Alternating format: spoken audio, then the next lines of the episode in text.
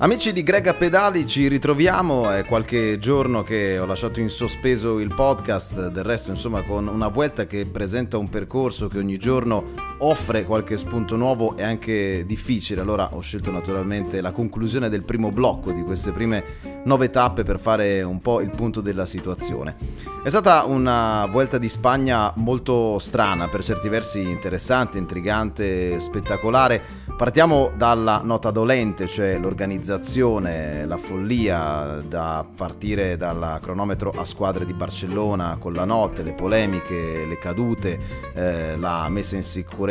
molto eh, così criticabile in diversi arrivi di tappa fino alla conclusione di ieri con quell'annullamento degli ultimi due chilometri sostanzialmente senza senso, cosa che era già stata fatta peraltro anche con la neutralizzazione ai 10 km eh, in un'altra tappa. Quindi abbiamo vissuto questi due momenti abbastanza surreali, eh, se vogliamo, che vanno comunque stigmatizzati e lasciano la Vuelta, sì, magari con un parterre eh, di protagonisti e con un atteggiamento in corsa diverso, migliore del giro, ma quanto davvero a organizzazione a sensibilità, eh, in realtà poi anche quanto a fascino eh, dei luoghi e prestigio. Beh, insomma, il Giro d'Italia eh, prendiamocelo e teniamocelo ben stretto alle spalle del Tour de France. Fatta questa piccola premessa, concentriamoci però sul dato tecnico. La puntata è eh, intitolata Chi può fermare il volo dei calabroni? Perché la Jumbo Visma ogni volta è in grado di stupirci.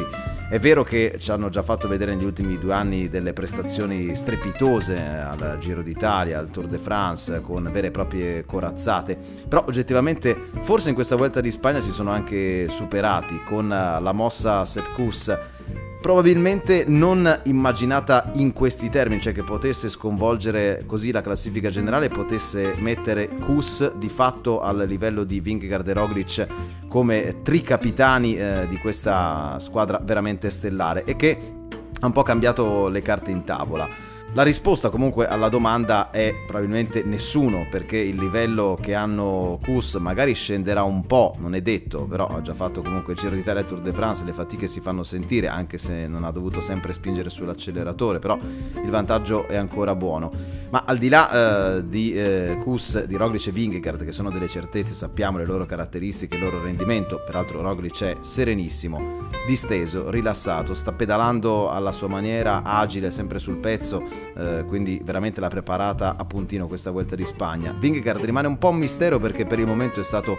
una sorta di regista in corsa, regista nascosto a coprire alle spalle, sempre lì ma senza mai affondare il colpo. Però dicevo, questa è una squadra in cui stanno pedalando fortissimo anche Attila Walter, Robert Gesink, Dylan Van Barle sta facendo secondo me una Vuelta di Spagna eh, paurosa e questo insomma porta veramente alla risposta che la possono perdere solo loro, a maggior ragione con la situazione che si è creata. In questo momento vanno al primo giorno di riposo con due vittorie di tappa, tre uomini che si possono giocare la vittoria finale, con Kus naturalmente in eh, maglia roja, Roglic e Vingegaard che sono al momento sesto e settimo a 2,29 e 2,35. È una classifica che ha ancora in top 10 Soler, Lenny Martinez, Michel Landa, che sono quegli uomini che erano entrati appunto nella fuga insieme a Kus e che ha generato questa situazione un po' particolare. I punti di riferimento saranno sempre però gli Jumbo Visma, sarà eh, sicuramente Remco, che è vero che ha vissuto una giornata un po' negativa, ma si è difeso alla grande, peraltro con i postumi della caduta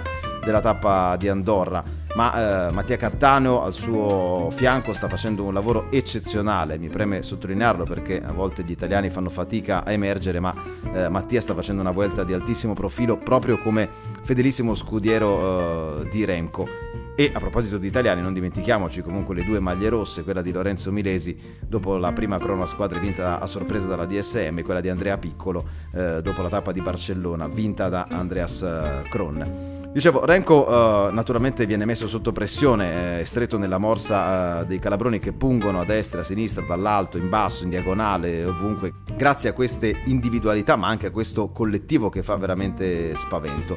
Ci sono però uh, gli altri, cioè Enric Mas, Juan Ayuso, Joao Almeida, Vlasov, è chiaro che al momento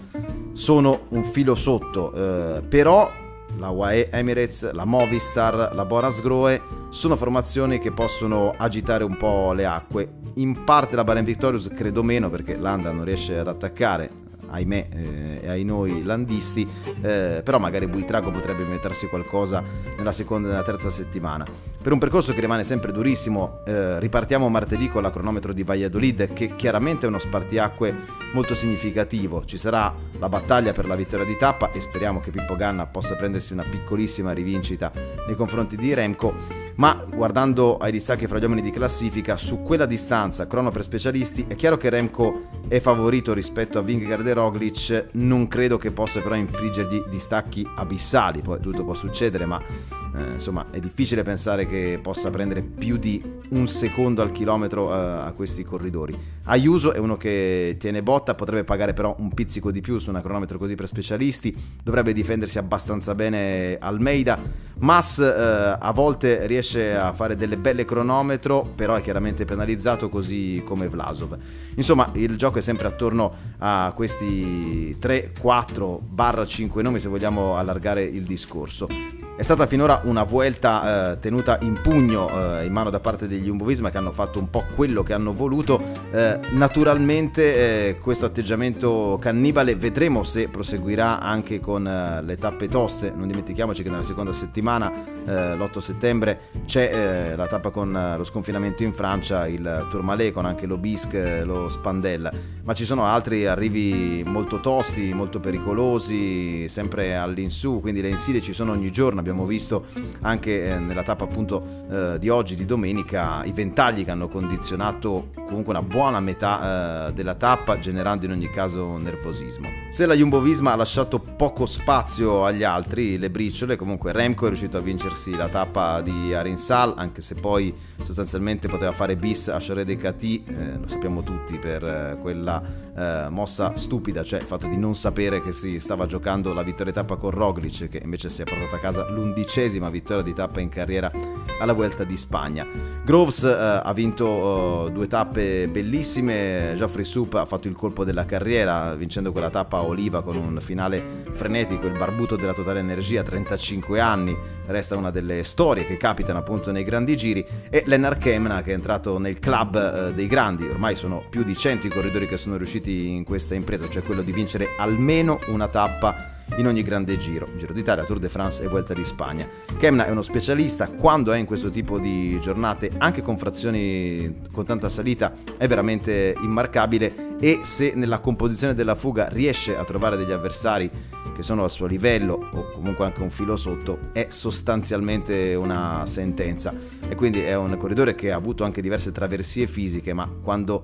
mette nel mirino una tappa, spesso e volentieri colpisce. Tra le belle novità di queste prime nove tappe ci sono anche i giovanissimi, Lenny Martinez, la maglia bianca della Grupama che non è crollato, è ancora lì, terzo a 1 minuto e 02, il che significa avere un minuto e 22 ancora di margine dai Venepool. Certo prenderà una bella botta, credo, nella crono di Valladolid, ma eh, è un talento di cui si parlava già da tempo e lo sta dimostrando. La mia speranza è che non affondi con il passare delle giornate, perché anche per lui riuscire a restare nei 10 alla fine di questa Vuelta di Spagna, beh, sarebbe un ottimo viatico e una grande iniezione di fiducia e di morale in vista delle prossime stagioni. E anche Kian Udebrooks, altro talentino belga della Borans Groe, al momento è tredicesimo in classifica classifica generale, peraltro solo a 20 secondi dal capitano designato Alexander Vlasov, è uno che non molla mai, che ha sempre il sorriso eh, sulla faccia, un personaggio veramente da seguire, che è contento di imparare ogni giorno qualcosa sulla strada.